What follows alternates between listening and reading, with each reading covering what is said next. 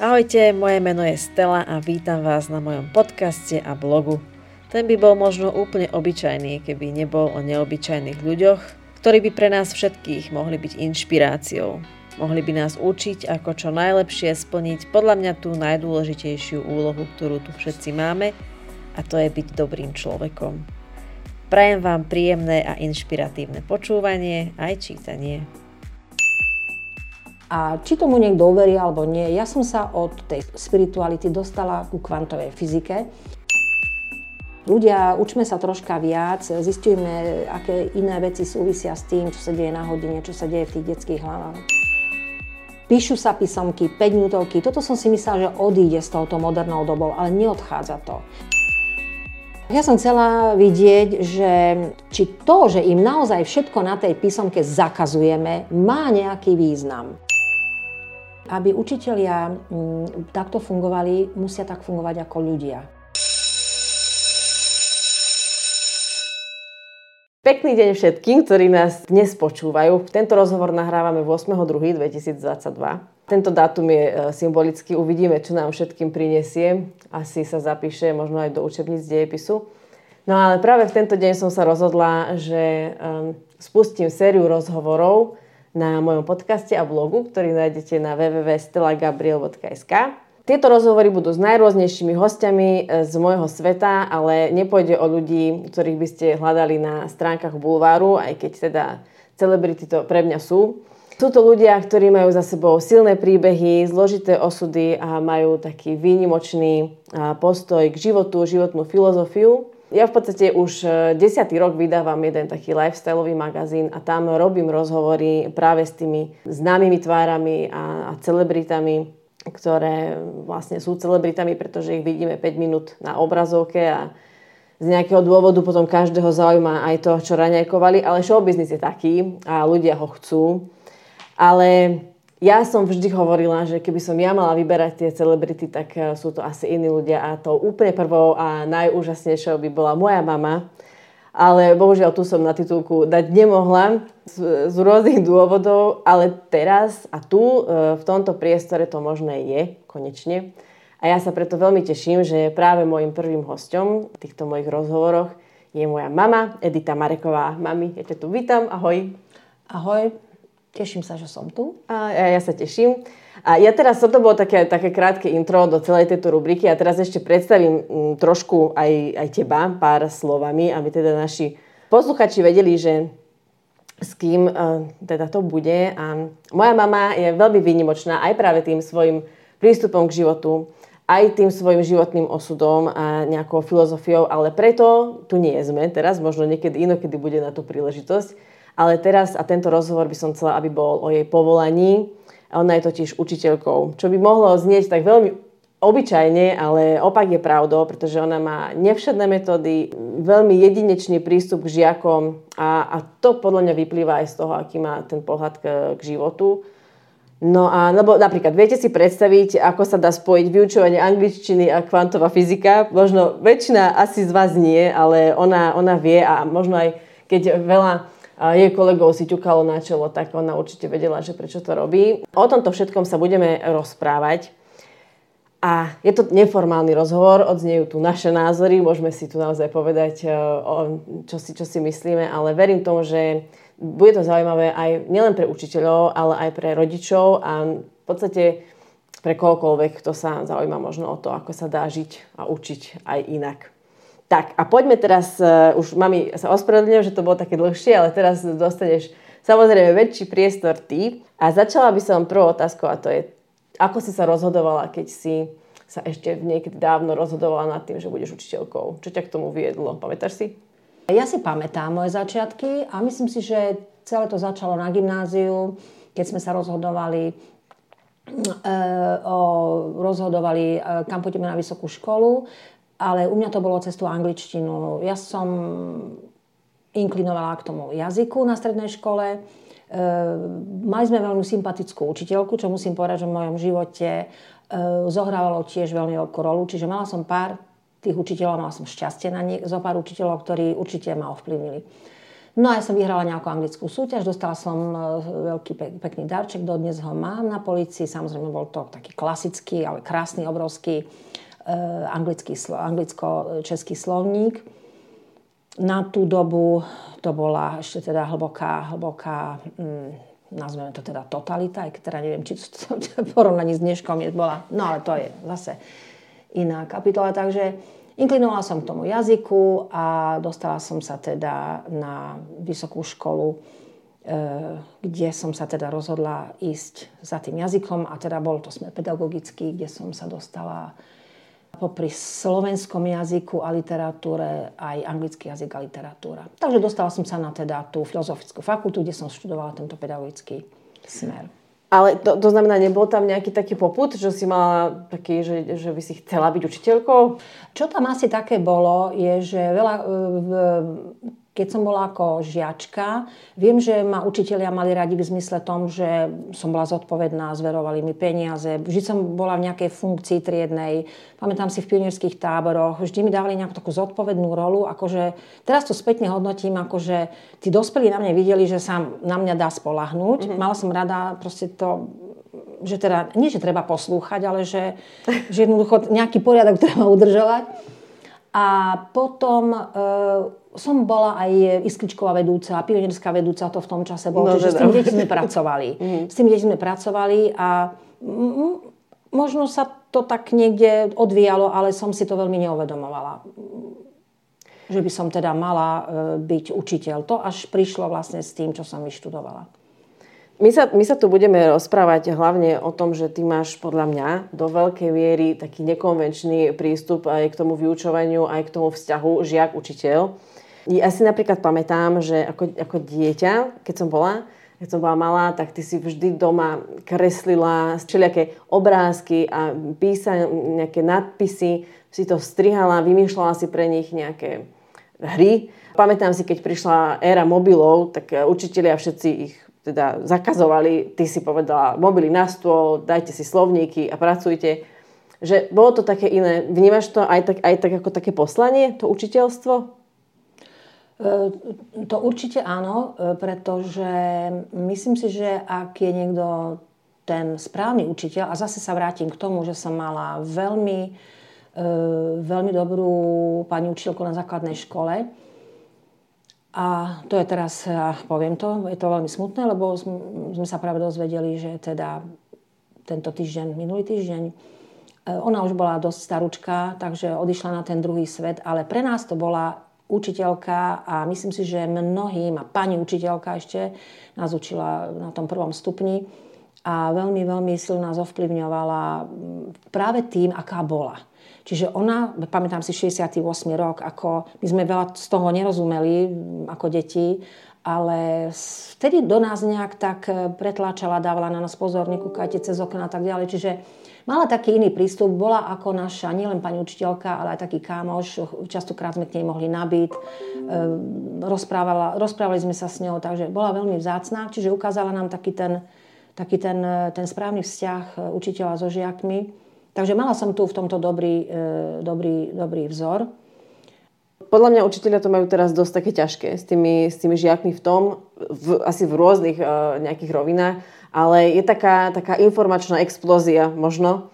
Aká je tá rola učiteľa dnes? Čo dnes ten učiteľ, ako by sa mal možno správať? No, vtedy tá doba bola iná, takže kladol sa dôraz na niečo iné, ako prišla teda táto doba technológií, tak všetci sme to pocítili. Musím sa priznať, že zo začiatku sme to nebezpečenstvo zrejme nevyhodnotili dostatočne správne a potom to vyzeralo tak, že nás sa technológia zje. Ja sa pamätám, že zo začiatku to bolo, keď sme pripravovali hodiny, ktorý sa ešte chodilo kontrolovať, aké máte prípravy a či ste použili nejakú techniku a tak ďalej.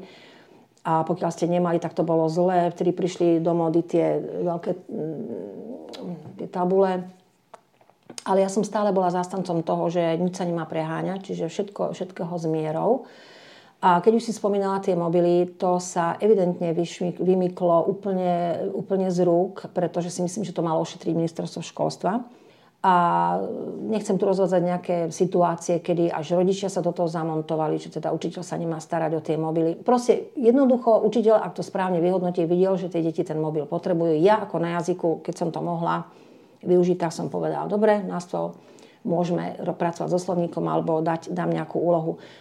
Čiže ja si myslím, že kto chcel trošku nájsť tú strednú cestu, že nebudem tu bojovať s niečím, s čím sa nedá bojovať, ale nebudem to úplne proste ignorovať, nájdem tu nejakú zlatú strednú cestu, ale tiež dôveruj, ale preveruj.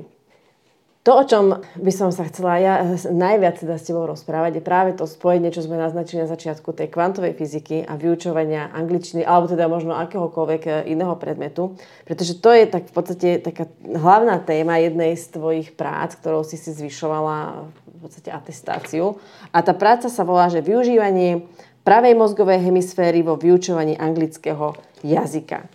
A možno na začiatok, aby sme sa tak vpravili do tej témy, ty si kedy začala nejakým spôsobom riešiť nejaké hemisféry a to študovať, zháňať nejaké informácie a možno aj takým jedným šupom by sme mohli aj tak trochu povedať, že niekto, kto nemá úplnú skúsenosť, aby vedel, čo si pod tým môže predstaviť.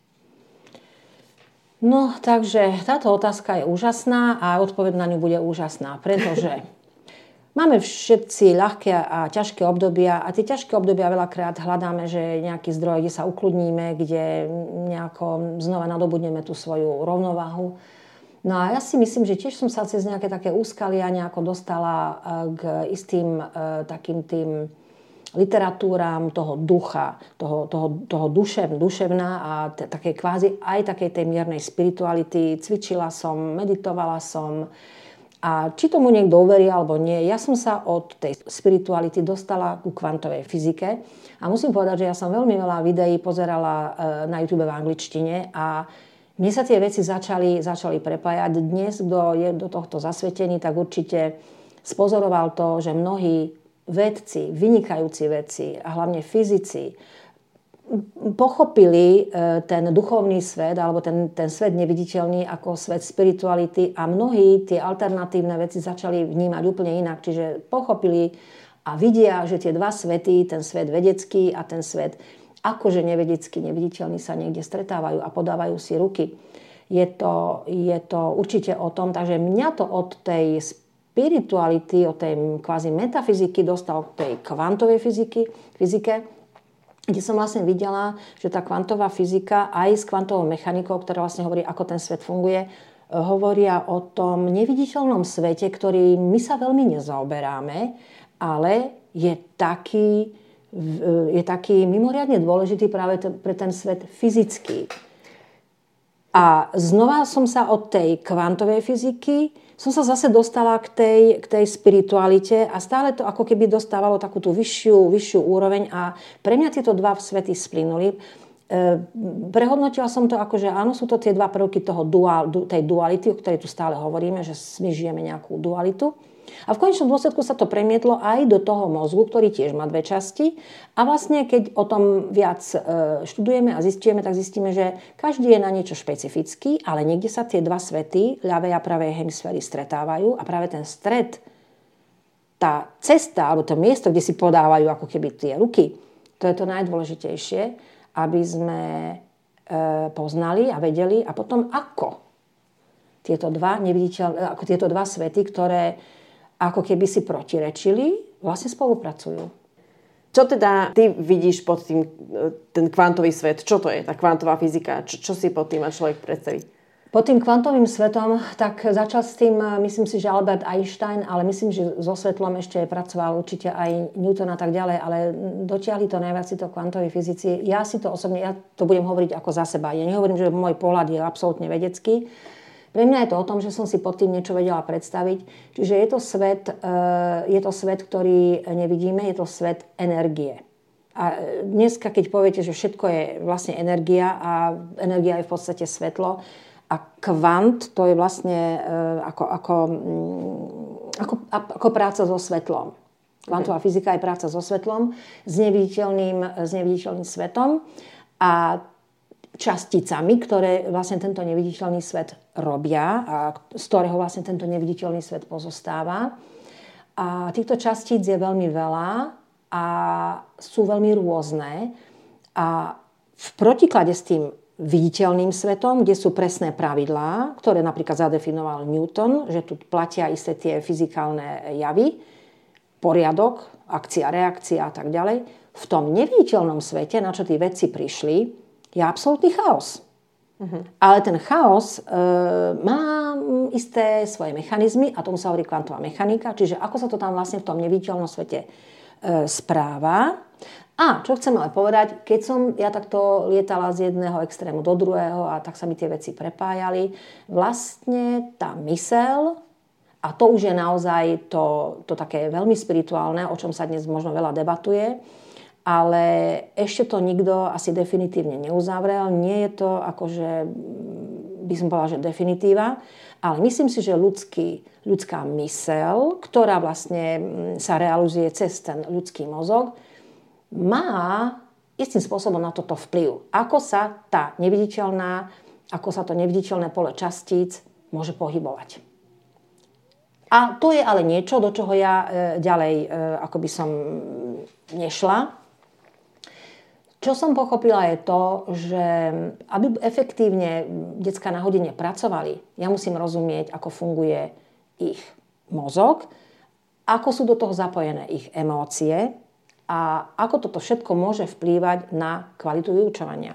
Vráťme sa, lebo podľa mňa sme tak prešli to k tým hemisféram, že teda tá pravá a ľavá, iba tak nejak stručne to povedz, lebo budeme sa tu o tom viac baviť, tak aby v podstate, lebo to je to, ten mozog, ktorému potrebuješ ty ako učiteľ rozumieť. S tými hemisférami je to tak, že každá je ako keby o niečom inom. V tej práci som aj uviedla aj ukážky, aj že za čo zodpovedá vlastne ľavá hemisféra, za čo zodpovedá pravá hemisféra. Myslím si, že sa to bežne v takej literatúre hovorí, že v súčasnom svete sa tak charakterizuje, že sme bohužiaľ prevláda ľavá hemisféra, že všetko chceme v kategóriách, všetko chceme upratať, ujasniť si. To znamená, to je to nejaké materiálno, nejaké... Áno, také tie pravidlá a to bude tu a to bude hentam a tak ďalej. A práve tá pravá hemisféra zase by ako keby lepšie rozumela tomu neviditeľnému svetu, lebo tam je taký ten malý chaos, ktorý potrebujeme samozrejme na to, aby sme dali životu aj nejaký taký priestor alebo niečo, čo není zoškatulkované, zošnurované. Sú ľudia, ktorým vyhovuje viac fungovať cez tú, majú dominantnú ľavú hemisféru, o tej dominancii tých hemisfér hovorím aj v tej práci. Ale sú určite ľudia, ktorí majú dominantnú hemisféru, to znamená, že k svojim každodenným problémom pristupujú ako keby cez tú pravú hemisféru. A toto je fakt, ktorý by napríklad mali aj tí učitelia vedieť. Ja som tú prácu vlastne písala preto, aby to bolo také malé okienko do toho, že ľudia, učme sa troška viac, zistujme, aké iné veci súvisia s tým, čo sa deje na hodine, čo sa deje v tých detských hlavách a tak ďalej. Čiže o tom mi vlastne šlo. Ja som nešla učiť ľudí o kvantovej fyzike a tak ďalej, ale mňa to fascinovalo.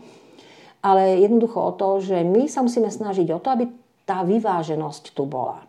Čiže aby nebolo na hodine len to, že otvorte, zatvorte, urobte cvičenie, napíšte, zotrite a tak ďalej a naučte sa. Ale aby tam bolo aj, áno, trocha hry, trocha hádanky, trocha vlastný... Čiže to je tá konvergencia, divergencia, učitelia by to mali vedieť. Hra s týmito hemisférami a hľadanie, kde sa troška ako keby stretli. Vnímaš to, že toto nejakým spôsobom absentuje ako taký nejaký najväčší nedostatok v nejakom vyučovacom procese? Myslím si, že ja tiež, kým som nezačala v týchto veciach troška sa orientovať, tiež som bola ten typ učiteľa, že som si myslela, že najlepšia hodina je vtedy, keď mi veľa ukážu, keď stále hovoria, keď stále pracujú, keď majú dobré výsledky, keď sčítam, odčítam, vyhodnotím a tak ďalej. Ale časom som sa naučila, že ten proces učenia vlastne nie je len o tom, že deti si zapamätajú, že deti sčítajú, očítajú, robia, ale že ten proces učenia je aj práve o tom, že vyzerá, že sa neučia nič. Áno, čiže aj v takomto nič nerobení, keď im dáš priestor, vlastne sa zapájajú iné oblasti, ktoré sú veľmi dôležité a možno ten výsledok není merateľný, neviem ho objektívne hodnotiť, ale je veľmi cenný tento typ práce. A keď toto učiteľ vlastne vie a tá hodina je veľakrát taká, že teraz som im dala niečo na premýšľanie a je ticho. By si neverila, ako zrazu učiteľia sú trocha nervózni, že bože, aké ticho je tu, že tu by nemalo tu byť tak.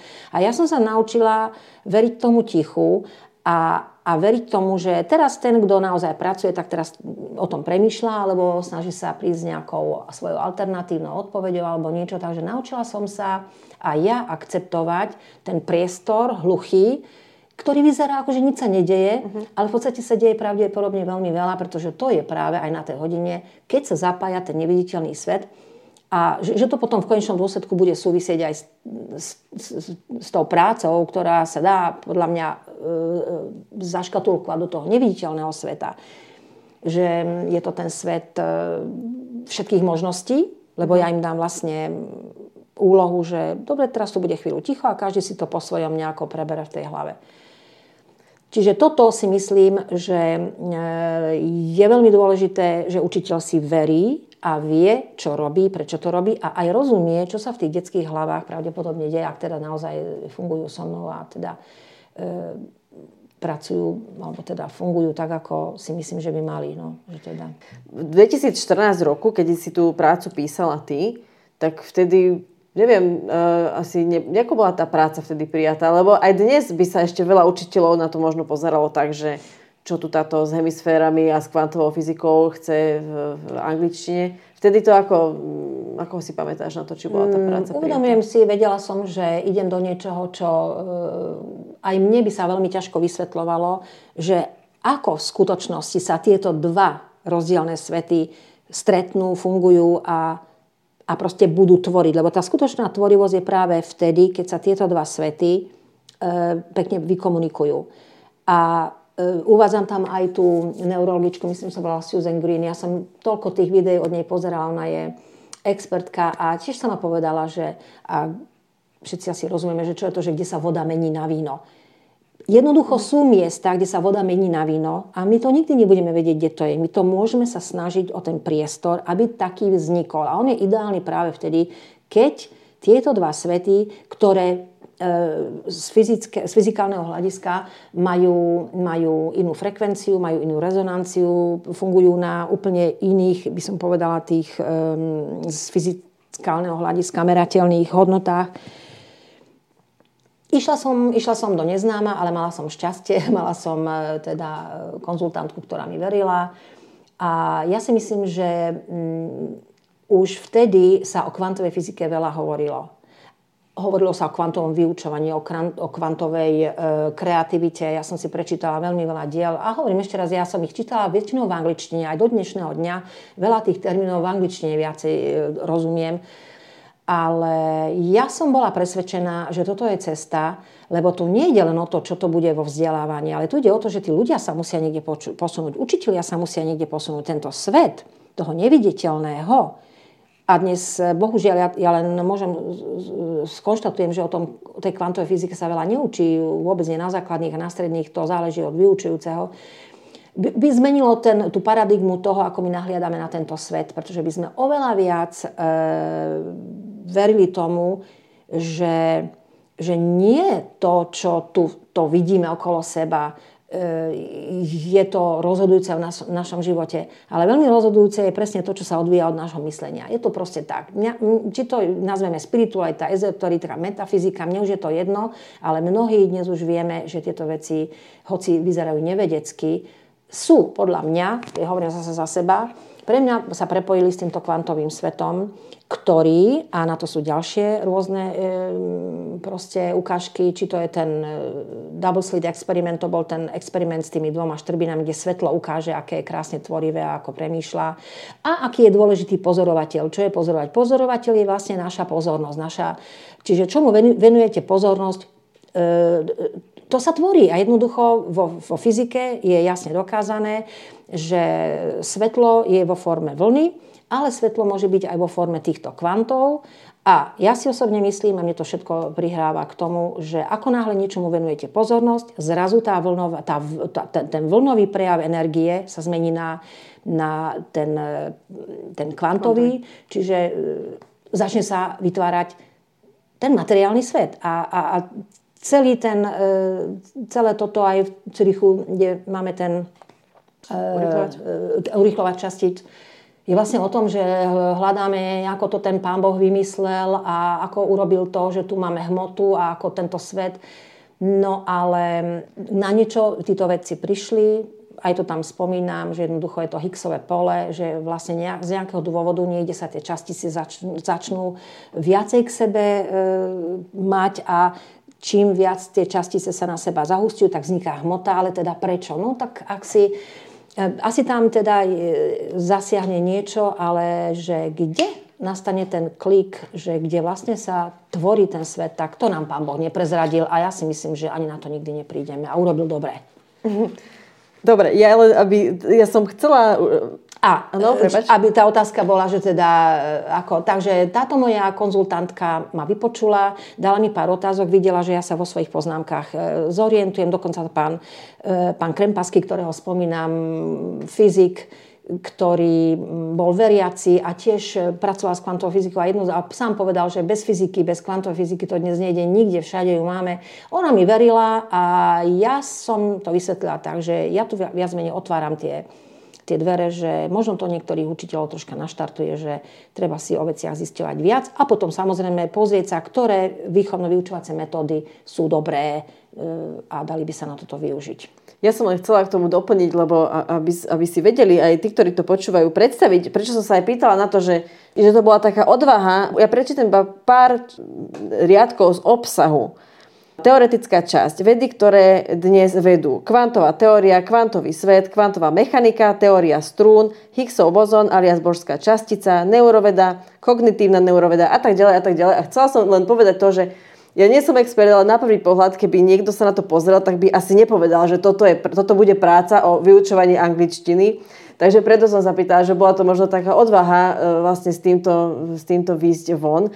Ale poďme teraz už aj k tej praktickej časti, lebo to je také podľa mňa ten výstup z toho a to, ako to môže ovplyvniť aj to reálne vyučovanie. To napríklad mňa zaujímalo veľmi a myslím si, že aj veľa ľudí to bude zaujímať, že ty si robila aj nejaké v úvodzovkách pokusy, aby to nevyznelo nejako veľmi zle, ale skrátka so svojimi študentmi. Mala si tam nejaké 2-3 tuším, tak skús k tomu povedať tak nejak bližšie. A potom si povieme aj o tom, že ako to prebiehalo, aké boli výsledky.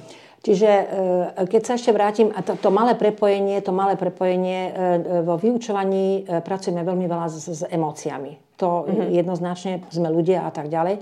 Čiže učitelia by mali mať jasno v tom, ako s tými emóciami žiakov narábať, ako im rozumieť, kedy sú tie emócie prospešné, kedy tie emócie nie sú prospešné. A ono vlastne tie emócie sú naviazané vlastne na ten náš neurosvet, ktorý vlastne je zase naviazaný na ten svet. Ja som tam uviedla aj obrázok neurónu, že to sa nám tej hlave iskry ako jedna žiarovka. Takže mne to pekne zapadalo do seba. V tej praktickej časti som si zvolila v podstate... Bola som stále asi taký typ, že som chcela, nemala som rada skúšanie, respektíve nechcela som, aby to skúšanie bolo také, že ja teraz mám bič v ruke a detičky a teraz ja som taká nejaká, že toto musíš vedieť, toto musíš vedieť, toto musíš vedieť. Robila som na strednej škole už tedy. A to sú takí mladí ľudia a bola to už taká novšia doba. Takže ja som si zrazu tak začala uvedomovať, že pracujeme veľmi veľa na seminároch o tom, že ako na hodine byť tvorivý, kreatívny a to máme a hento máme a odľahčujeme a hráme sa a tak ďalej. A dojde na testovanie, tak ako keby uťalo. Mi to prišlo také až neprimerane.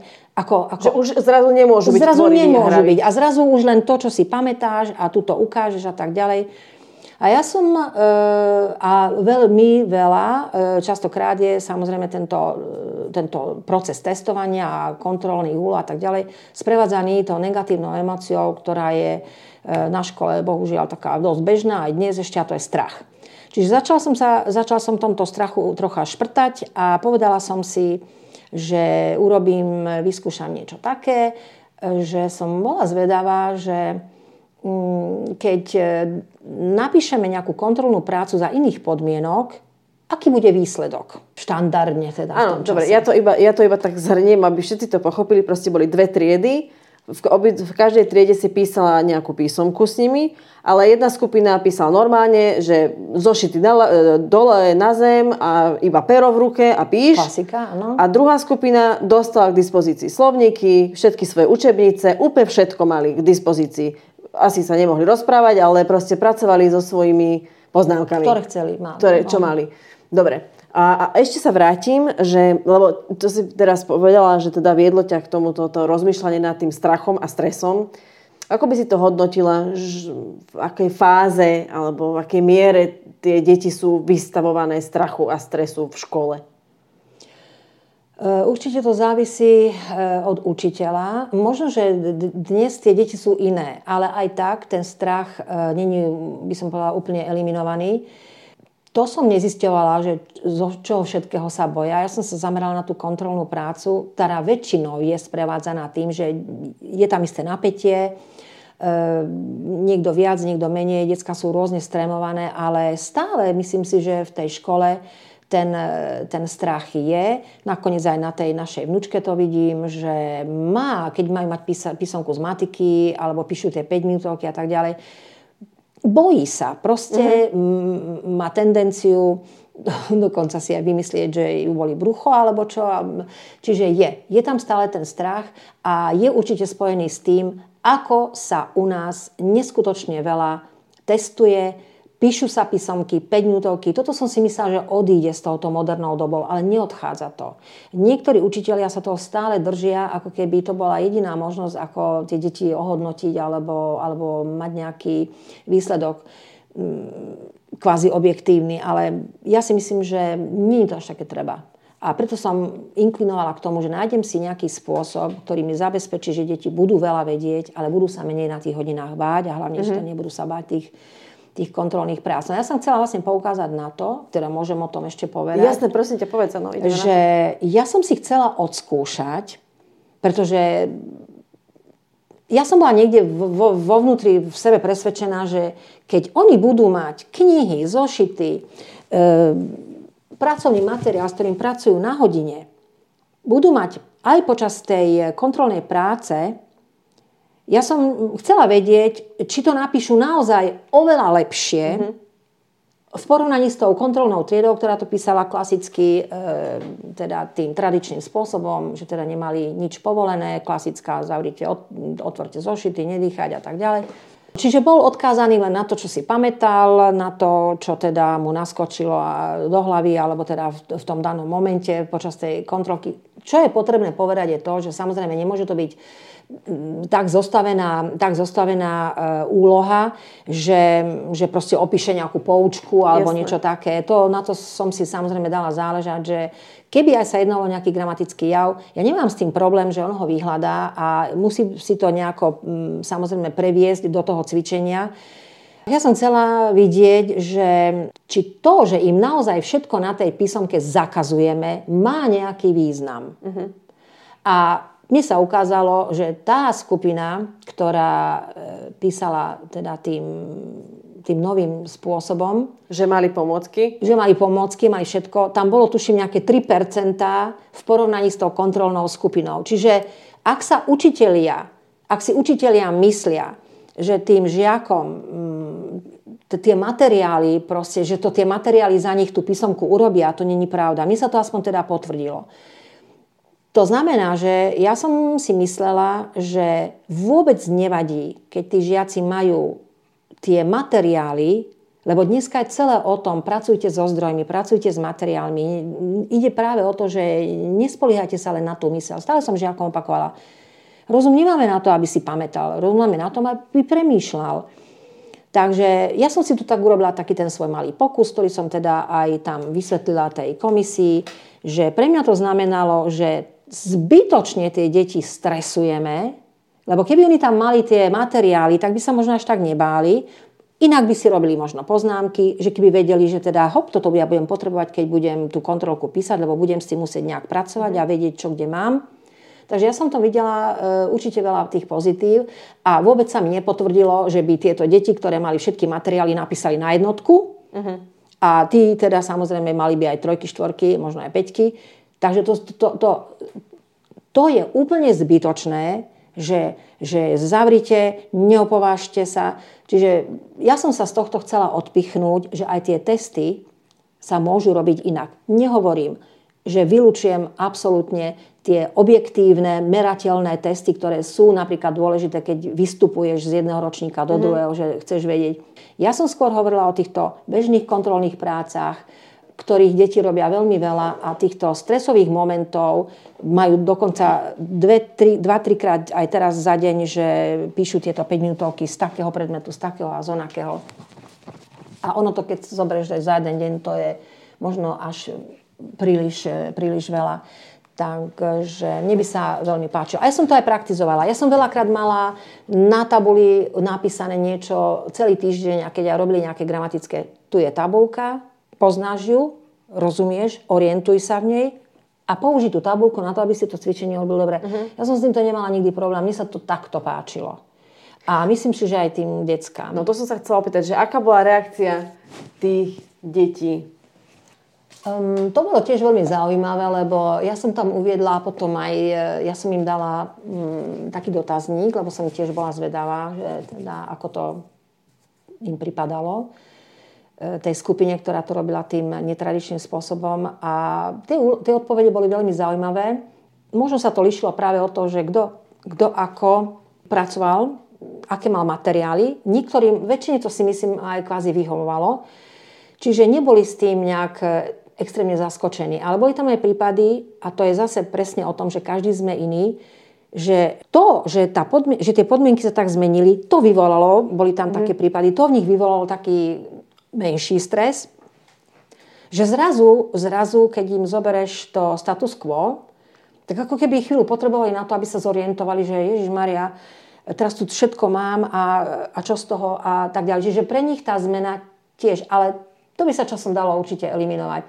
Čiže viac menej boli zaskočení, ale hovorím, to boli možno 2-3 žiaci, možno ani toľko nie, ktorí to vnímali, akože ich to prekvapilo a chvíľu to museli predýchávať, lebo zrazu nevedeli, ako to vlastne, keď toto, tú možnosť majú.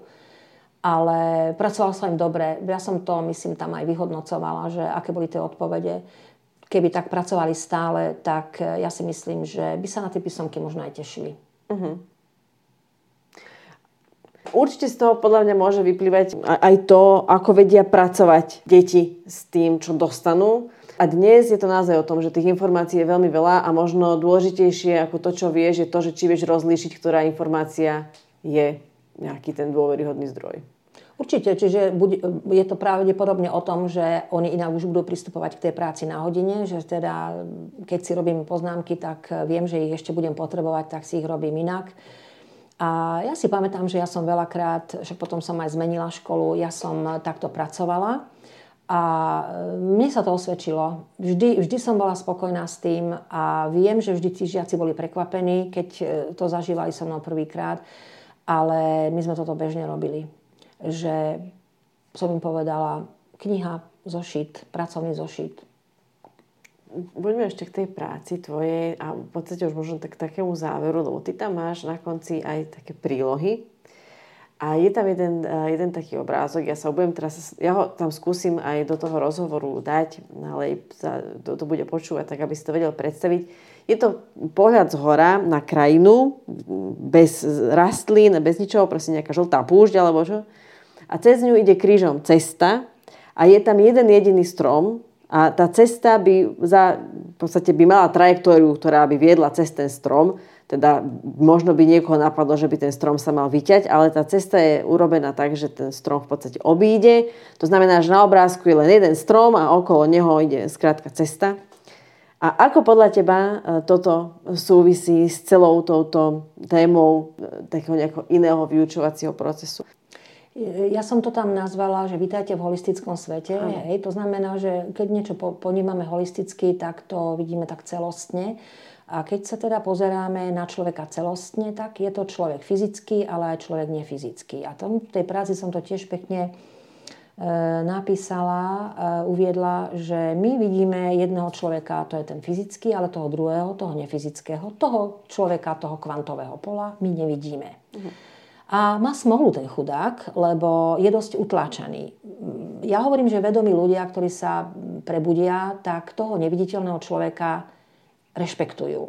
A dajú mu minimálne takú dôležitosť ako tomu fyzickému. Lebo on sa veľakrát ozýva, ale my ho tak nejak akože buď ticho. A to je práve ten svet toho neviditeľného, ktorý ja vidím cez to kvantové. A to ten holistický prístup aj učiteľa v tom vyučovacom procese by mal byť, že ja nevidím iba toho človeka a proste ako fyzickú hmotu, ale vnímam ho ako človeka, ktorý cíti, ako vníma, má emócie, máme rôzne postoje, máme rôzne názory. A preto ja nemôžem ťahať iba priame čiary a tváriť sa, že všetko je definícia a takýto poriadok a onaký poriadok. Že tam vždy musí byť priestor pre to iné, pretože chránim aj to neviditeľné, chránim aj to, čo sa nevie brániť, chránim aj to, čo je možno zraniteľnejšie. A to je taká ukážka toho, že nevytnem ten strom len preto, aby som tú cestu ťahala rovno. Ja sa nebojím tých zákrut, nebojím sa tých, by som povedala, tých zmien alebo tých neistôt, alebo že áno, tak vyzerá to inak, ale nebojíme sa toho, niečoho iného. A to je ten holistický svet. Myslím, že toto je presne o tom, že keď si to raz človek uvedomí, že tu není jeden svet, ale tu sú dva svety, ktoré ja mám nejako synchronizovať aj cez toho žiaka, to je strašne obohacujúce aj pre toho učiteľa. Mňa to veľmi, veľmi posunulo a hovorím, že keby som teraz mala tak hodnotiť tú svoju prax a že som sa takto dostala až k týmto témam a k takýmto názorom a náhľadom v tej svojej práci, mňa to veľmi posunulo ako človeka. Takže ja ten holistický prístup obdivujem a snažím sa, aby bol všade, aj keď nie vždy je to jednoduché. Ale určite je to ten celostný svet presne o tom, že vidíme Newtonov svet, fyzický, akcia, reakcia, ale vidíme aj ten Einsteinov, ten kvantový, ten neviditeľný. Pozor, tu sú také sily, ktoré musíme sa naučiť nejako rešpektovať, rozumieť im, pretože to, ako my ovládneme ten neviditeľný svet, tak bude vyzerať potom ten viditeľný. Takže dualita zase, no, takže a ten holistický je presne o tom, že rešpektujeme. Ja som veľmi vďačná tým okolnostiam, ktoré ma priviedli ako človeka, že som začala spoznávať tento svet. To sa okamžite začalo premietať potom aj do tej mojej profesionálnej dráhy. Čiže aby učitelia takto fungovali, musia tak fungovať ako ľudia. Ako oni sa osobnostne musia dostať do tohto sveta, musia mu porozumieť, mali by. Lebo toto presne potrebujeme, aby sme rozumeli sami sebe a potom budeme lepšie rozumieť aj tým žiakom, že sú to ľudské bytosti. A veľa sme o nich naozaj nevedeli, a keď si spomením na tie začiatky, to až potom prišlo tieto neurovedy, že vlastne ako ten človek funguje. A viac sa dozvedáme o tom a bohužiaľ, to poviem len na okraj toho, veľmi ľahko sa tieto veci dajú zneužiť. A to je presne to, že tí ľudia a to školstvo malo naozaj tie deti, aby boli vzdelané v tom, že si rozumejú, že kde máme potenciál, ktorý druhý nám môže ukradnúť alebo znehodnotiť a tak ďalej. Len keď to ten učiteľ sám nevie na sebe, ako to môže on vidieť a vlastne učiť a viesť k tomu tie deti. Ja som veľakrát bola veľmi až taká, by som povedala, nahnevaná, keď som videla niektorých svojich kolegov a veľakrát som tak povedala takú škaredú vetu, že by som 70% ľudí z tej školstva poslala preč práve preto, že nechcú viac vedieť o tomto. A toto je krása toho, že osobnostný rast ide s tým profesionálnym rastom. Možno to bolo šťastie, pretože som pracovala s ľuďmi, že som teda robila s tými živými bytosťami. Pre mňa to bolo úžasné a ja som bola vždy aj aktívna. Ja veľmi veľa vďačím vtedy ešte Britskej rade, veľmi veľa nám pomohli, nás previedli rôznymi seminármi, ja som si aj pocestovala veľa, takže v tomto smere som mala veľké šťastie, ale na druhej strane, ak človek nechce, tak nič k nemu nepríde. A mňa tieto veci veľmi zaujímali a ja som cez tú fyziku sa dostala k tomu reálnemu svetu a od toho reálneho sveta zase naspäť k tomu nereálnemu svetu. Máme veľmi veľa fyzikov, ktorí o tomto hovoria. Ja hovorím, že ak učitelia chcú byť lepšími učiteľmi, musia byť lepšími ľuďmi. No tak to je krásne a neviem si predstaviť, že by sme to ešte prekonali nejakou myšlienkou krajšou a takou nadčasovejšou, takže by sme to možno mohli týmto aj uzavrieť, tento náš rozhovor. A ja ti veľmi pekne ďakujem, že si sa podujala byť prvým, kto to absolvuje so mnou. Verím, že ľuďom sa to bude páčiť, že si niečo z toho možno odnesú. Iba ak by si to chcela ešte nejaké posledné slovo, posledným slovom takým múdrym ich pozdraviť a popriať im, teda, aby vedeli, ako nájsť tú cestu k tomu správnemu žitiu. Tak, ak sú tu nejakí učitelia, poslucháči alebo aj bežní ľudia, určite tie cesty tu sú a každý sa nejako asi nikde dostane, len nesmieme byť leniví, lebo nás ten život niekde do tých situácií tlačí, kde sú situácie, že halo, uč sa, toto je lekcia pre teba a tak ďalej. Ale to sú tí hľadači, to sú tí, ktorí toto chcú a sú za to vďační. Takže ja si myslím, že keď to teraz človek prekoná, že teda idem do toho, hoci je to asi také zložitejšie, že áno, nebude to tá rovná cesta, ale bude to tá kľukatá, tak to príjmeme. No. A ja si myslím, že veľa ľudí, je aj taká doba toho prebudzania, takže všetci sa tým smerom asi, chvála Bohu, budeme uberať. Dúfajme. Ďakujem ti veľmi pekne. A ja ďakujem. Áno, a pozdravujeme všetkých vám prajeme pekný deň. Majte sa. Ahojte.